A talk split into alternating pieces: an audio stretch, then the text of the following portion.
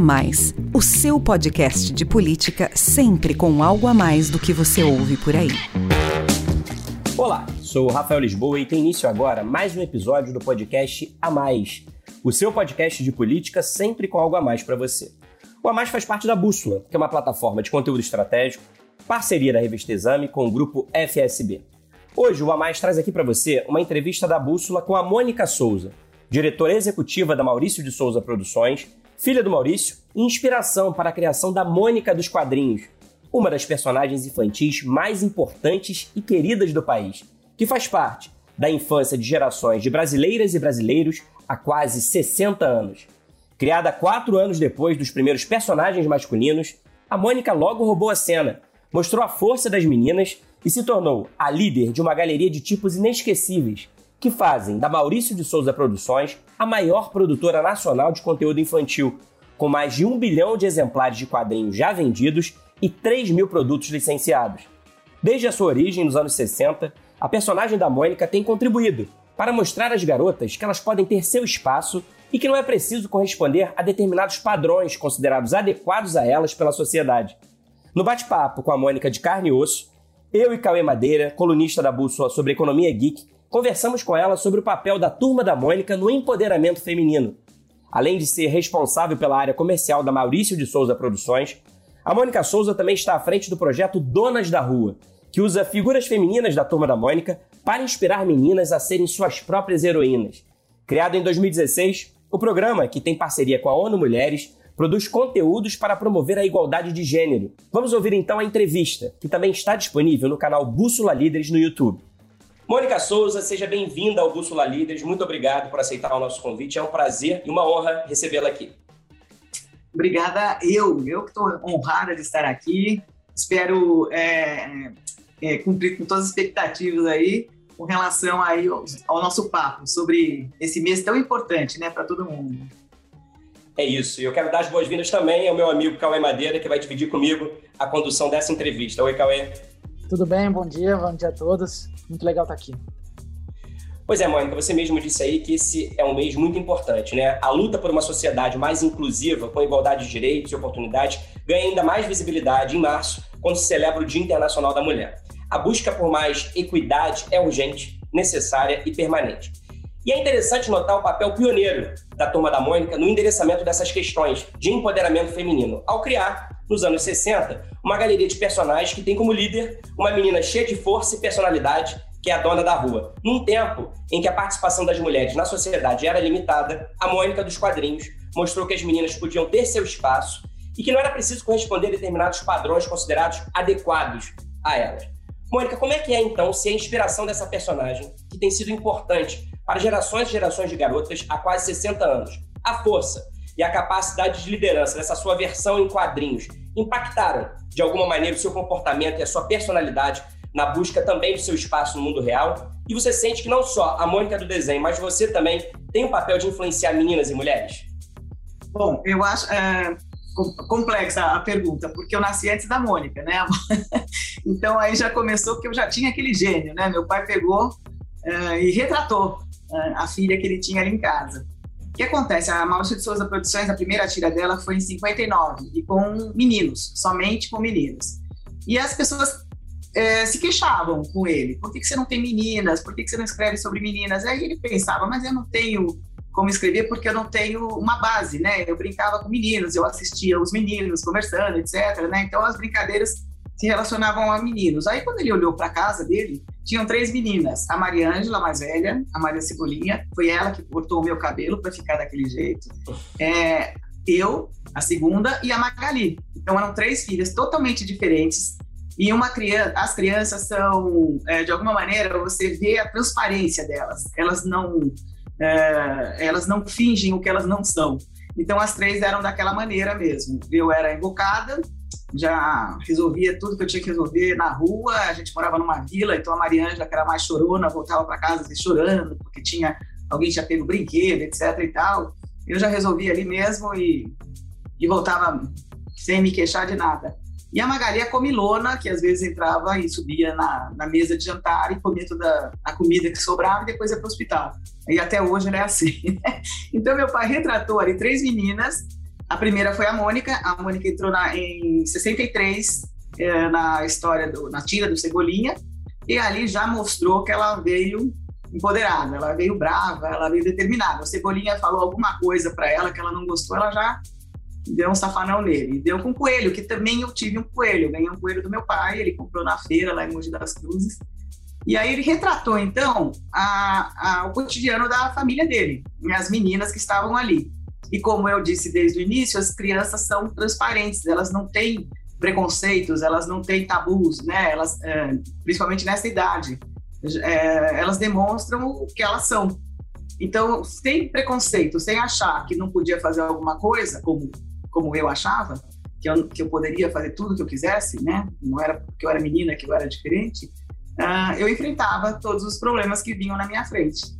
E aí a Mônica surgiu, e aí, em função, acho, dos anos 60, das mulheres começarem a ter um pouco mais de força, mais de voz, elas começaram a pedir muito a presença da Mônica, e ela foi crescendo, a participação dela foi crescendo nas tiras, nos jornais, tanto que cresceu, que isso foi em 63, que em 70, quando lançou a primeira revista, já foi a revista da Mônica, de tão força que ela teve nessa trajetória toda. Então, realmente, ela teve um papel importante com relação ao empoderamento das meninas. Essa força que ela teve, acho que veio também porque nós somos de uma família matriarcal.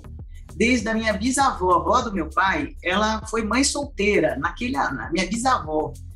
E ela sustentava a casa, ela cuidou do filho sozinha, sabe? Depois a minha avó, que trabalhou já de enfermeira naquele tempo, cuidou dos filhos, depois minha mãe, a mesma coisa. Então, acho que veio de uma família de mulheres fortes, mulheres que trabalhavam já mulheres que já estavam, se consideravam empoderadas. Isso acho que tem uma grande influência, até mais do que a personagem. O que eu acho muito legal é que é isso. Primeiro que a Mônica foi criada num contexto de quebra de estereótipo, né? Que é isso que é interessante, né? E aí quando você falou, não vai ter ninguém, não vai ter ninguém com uma personalidade parecida. E na verdade tinha, né? Porque eu até vi uma entrevista, acho que do Maurício, né? Falando que todo mundo tem um amigo que fala errado, todo mundo tem uma amiga bravinha, todo mundo tem um amigo meio sujinho, né? Tem, né, um comilão, uma comilona, né? Então eu achei é muito legal ver como isso faz parte do nosso imaginário cultural, né? Eu acho que tem uma coisa muito, muito interessante nessa construção. E é muito legal também acompanhar essa reinvenção da Turma da Mônica nos últimos anos, né? Quer dizer, nos últimos anos que eu acompanho, né? Mas se a gente for pensar desde os anos 60, eu imagino que sempre houve uma adaptação ao espírito do tempo, né? Mas sem nunca perder essa essência do personagem, né? Eu acompanhei muito de perto esse último processo de digitalização, por assim dizer, da marca Turma da Mônica no início da década passada, né? Quando vocês entraram de vez nas redes sociais, relançaram o site, passaram a se dedicar a novas frentes de atuação, conversar mais diretamente com o consumidor, com os fãs, né? E também criaram aí diversas propriedades intelectuais, como Mônica Toy, desenvolveram muitas linhas de produtos novos, caderno, prato, garrafa, né? Enfim, acompanhei também a presença impactante e constante de vocês na CCXP, né? Com gente de todas as idades indo lá, querer estar perto, querer vivenciar essa experiência, a entrada mais recente no cinema live action, enfim. Me parece muito que a Turma da Mônica se apropriou desse espaço que lhe é de direito na cultura pop e que transita muito bem por esse universo. Então, assim, você já tem um espaço cativo na cultura brasileira, fez parte da alfabetização de milhões de crianças, acompanhar a adolescência e o início da vida adulta de praticamente todos os brasileiros de alguma forma. Então, eu tenho certeza que o público de vocês tem todas as idades.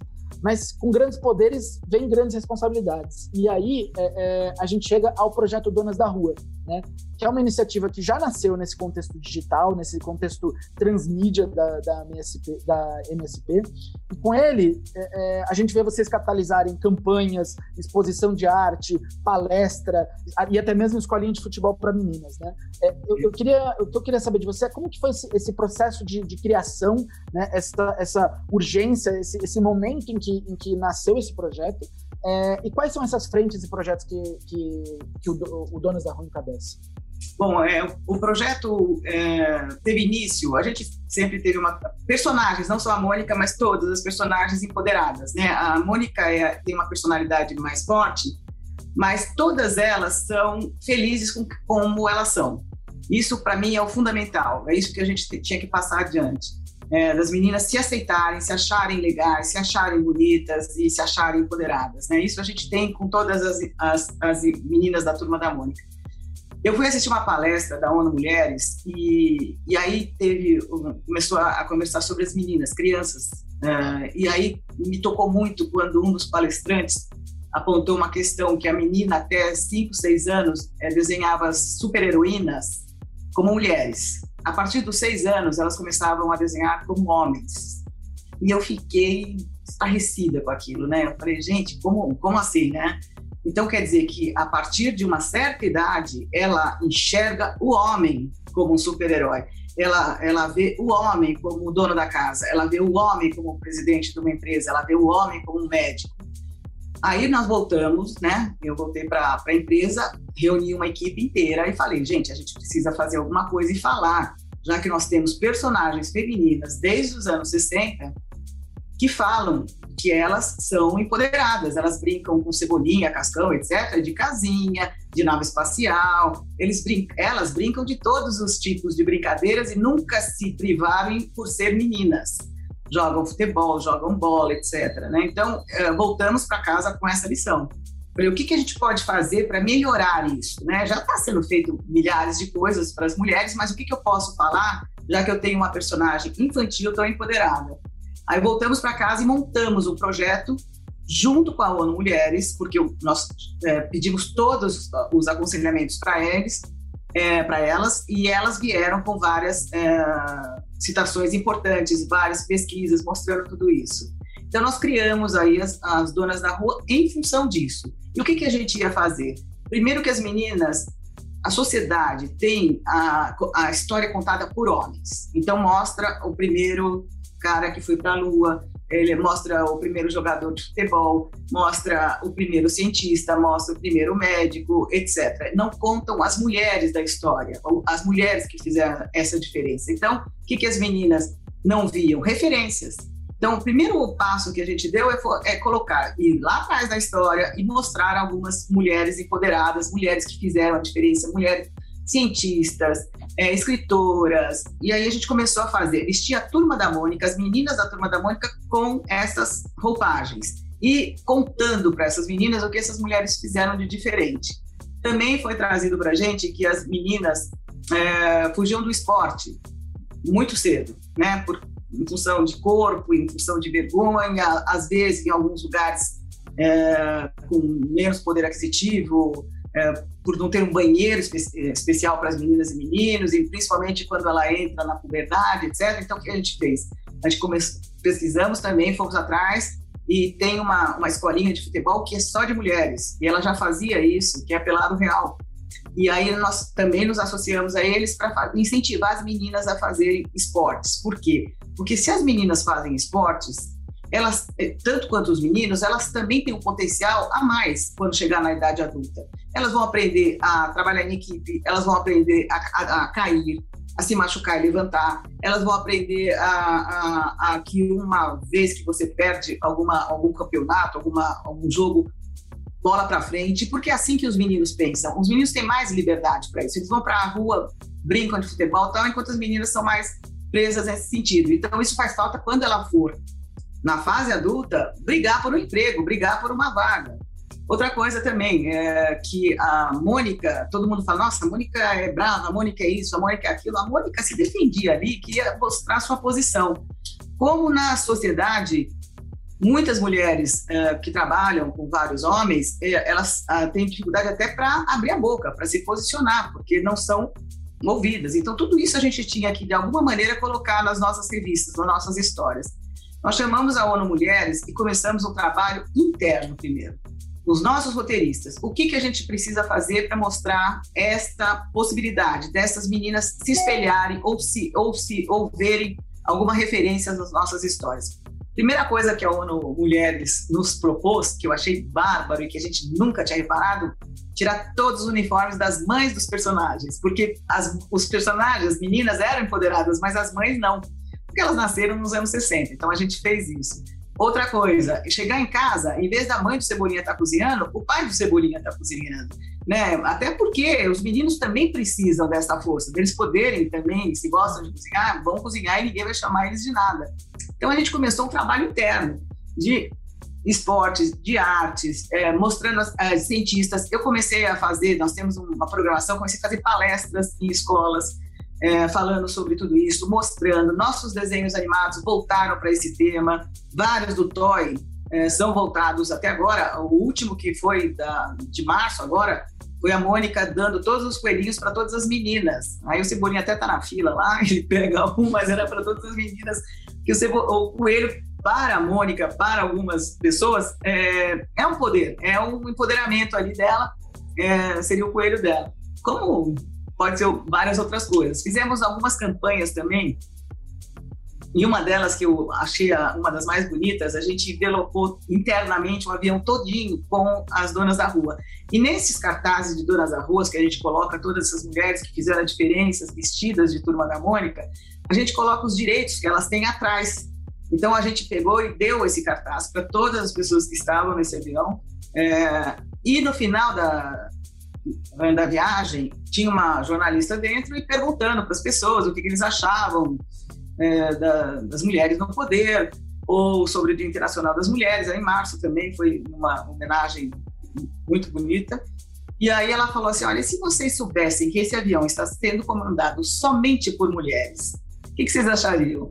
Então aí eram só pilotas mulheres. Então aquilo para mim, olha, me dá terapia até hoje, porque a gente vê que cresceu cada vez mais as pilotas mulheres, né? As escolas, o interesse e tal. E eu até, na época, sempre falo isso, eu sempre quis ser aeromoça, porque eu tinha referência de uma mulher como aeromoça, né? Agora, se eu entrasse num avião, quando criança, e visse uma pilota mulher, isso ia ser uma referência, isso que eu ia querer ser quando fosse criança. Então, por isso que é importante essa referência, por isso que é importante o que a gente coloca nas nossas revistas, nos nossos desenhos, e essa responsabilidade a gente tem.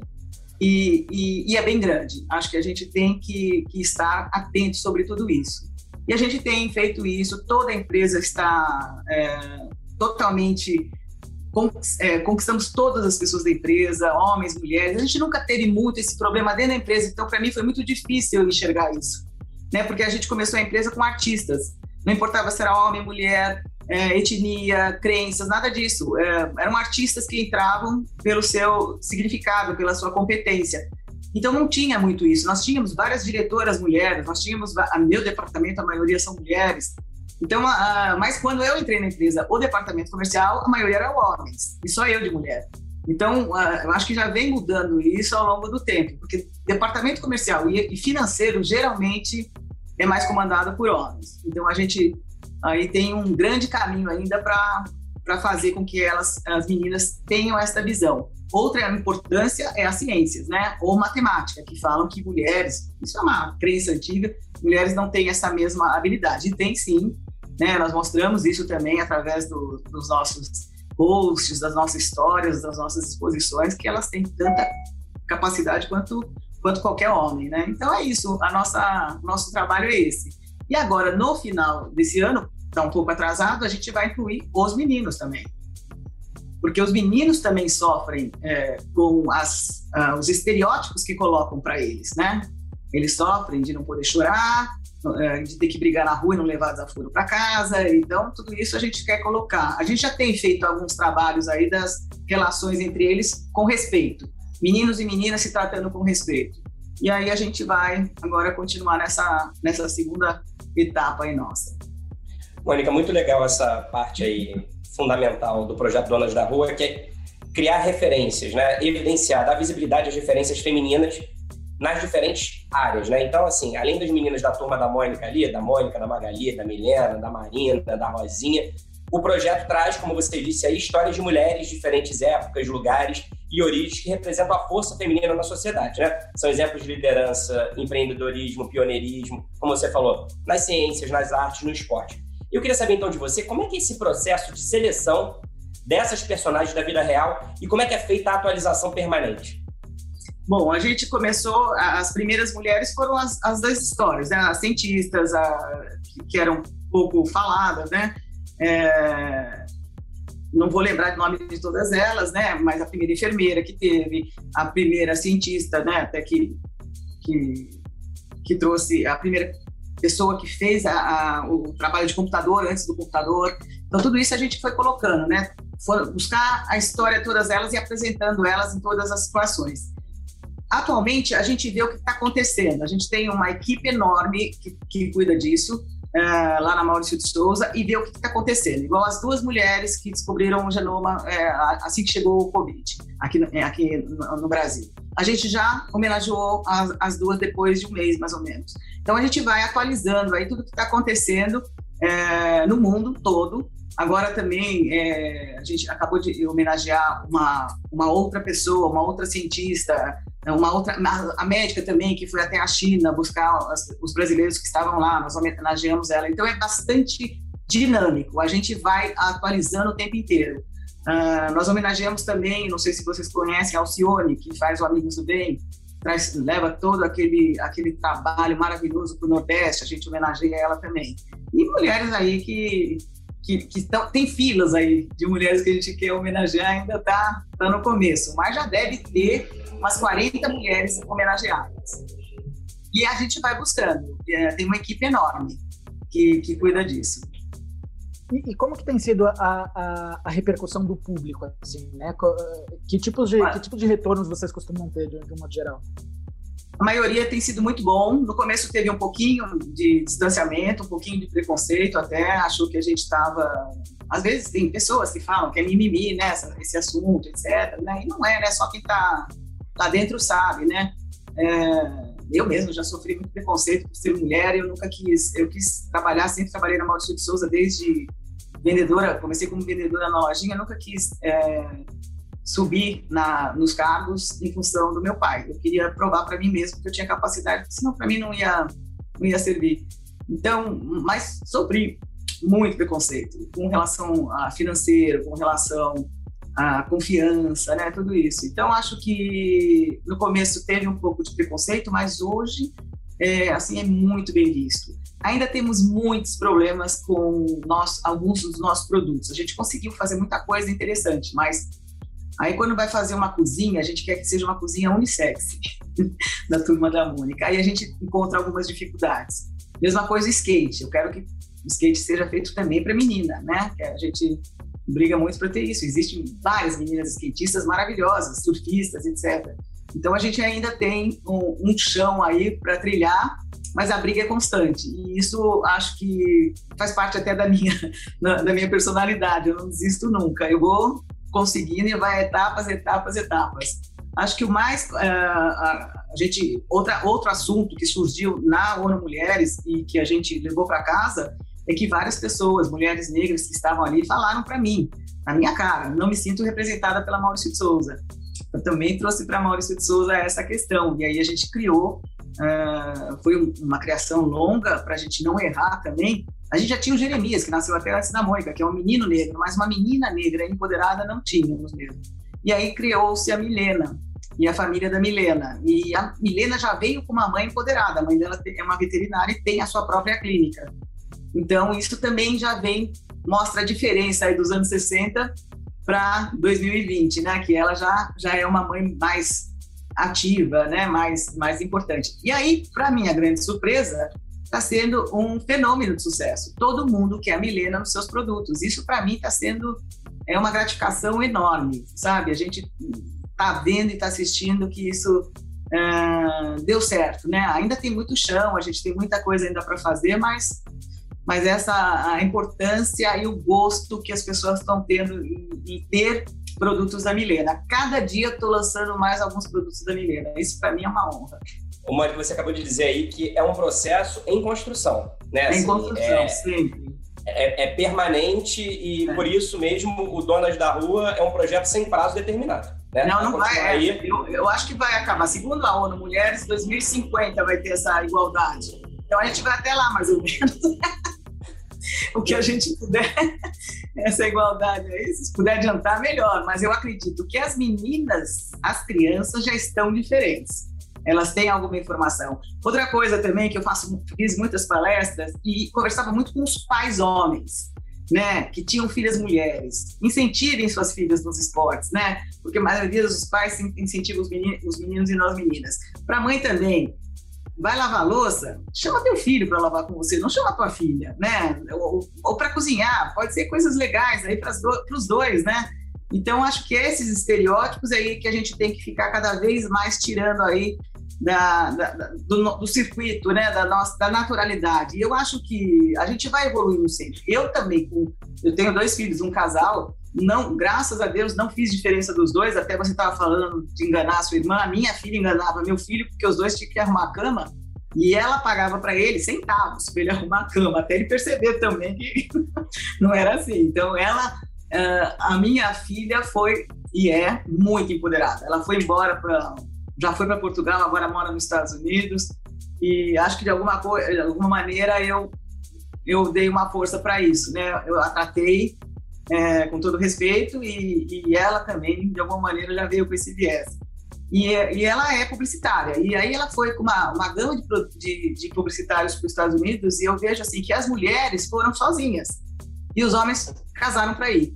Então, as mulheres têm uma força interna que elas precisam enxergar, que elas precisam identificar. E, lógico, que isso é um tempo muito grande. Eu estava falando, no meu tempo, quando ela era criança, eu não incentivava ela a fazer esporte. E ela é uma super esportista, ela adora judô, ela gosta de esgrima e tal, mas não foi em minha função, eu errei nisso. Então, eu falo até na minha causa própria, sabe? Vamos incentivar as meninas a fazer esporte, é muito importante para elas isso. Assim como artes, assim como ciências, assim como todas as outras áreas. Então, acho que a gente vai aprendendo. Eu aprendi muito e acho que todo mundo vai aprendendo com o tempo. Legal. A diversidade, representatividade, como você mesmo falou, e eu também mencionei lá no começo, que sempre teve esse aspecto de espírito do tempo, né, da Turma da Mônica, né, e a própria criação do projeto tem nascido dentro dessa sua experiência, dessa palestra, né, que você participou no ONU Mulheres, desse estudo e tal. Ao longo dos anos, a gente pôde ver essa expansão de representatividade da turminha, né? Você falou da Milena, mas nos últimos anos a gente viu a chegada do Luca, né, da Dorinha, da Tati, representando aí cadeirantes, cegos, pessoas que nasceram com síndrome de Down. Quais são os planos de expansão desse projeto de diversidade e representatividade na NSP? Tem mais personagem para vir? Não tem? Como é já tem bastante, né? Até já tem há muito mais tempo esses personagens. O próprio Humberto, né? Lá do começo, né? E já tem bastante. O primeiro dele até foi com autismo, e que é um personagem que a gente faz muita campanha com várias empresas aí que cuidam disso. Os pais chegam para a gente, trazem informações. Aí, o que a gente precisa? De informações, para a gente não escrever besteira. Então, o que a gente faz com todos eles? Mesmo a Dorinha, ela foi inspirada na Dorina Nogueira, que eu cheguei a conhecer e tive o prazer de conhecê-la.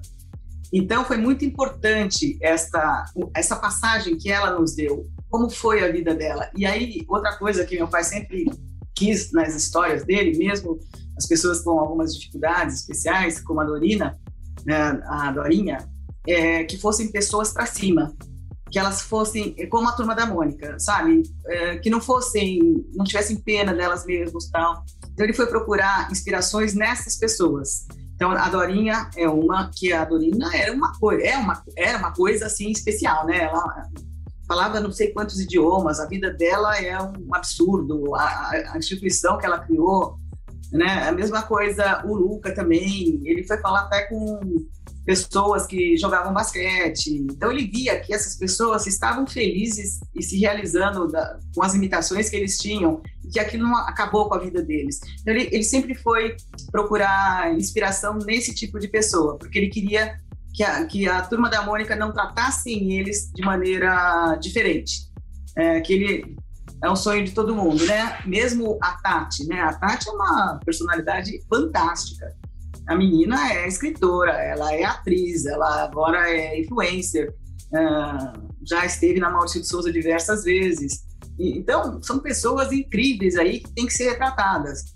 O que a gente está fazendo mais agora? Porque realmente a gente não tinha muito conteúdo para isso. Então, cada vez mais, no ano, desde um tempo atrás, a gente tem feito palestras com essas pessoas, trazendo essas pessoas para falarem com os roteiristas, com os desenhistas, até com... mesmo este mês aqui, a gente vai ter várias palestras sobre síndrome de Down, autismo também. Já vamos ter das mulheres, mas também vamos ter outras palestras. E aí todas as pessoas da Maurício de Souza entram e assistem essas palestras.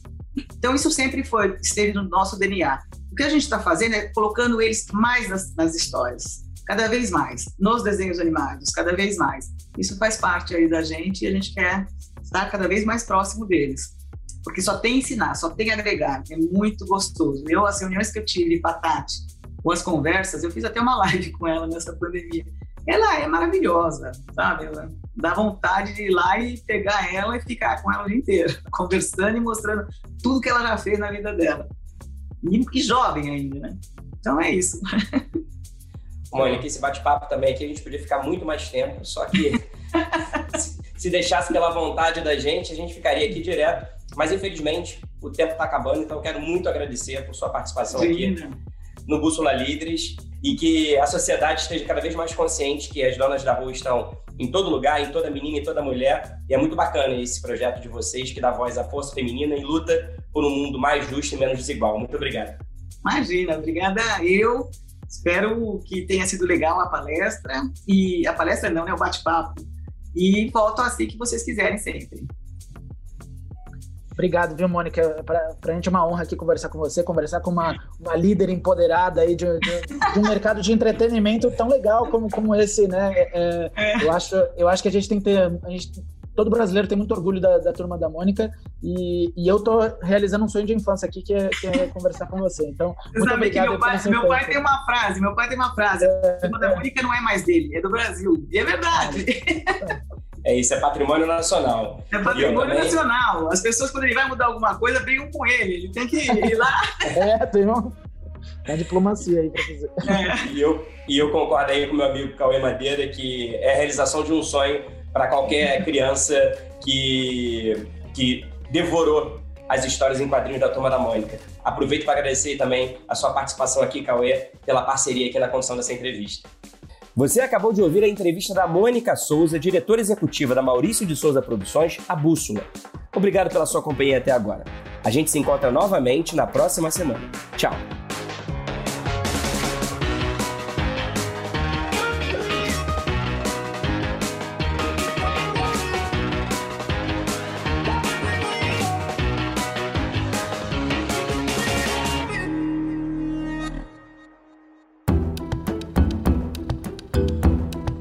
Na edição Guilherme Baldi, este podcast faz parte da plataforma Bússola, um produto do grupo FSB.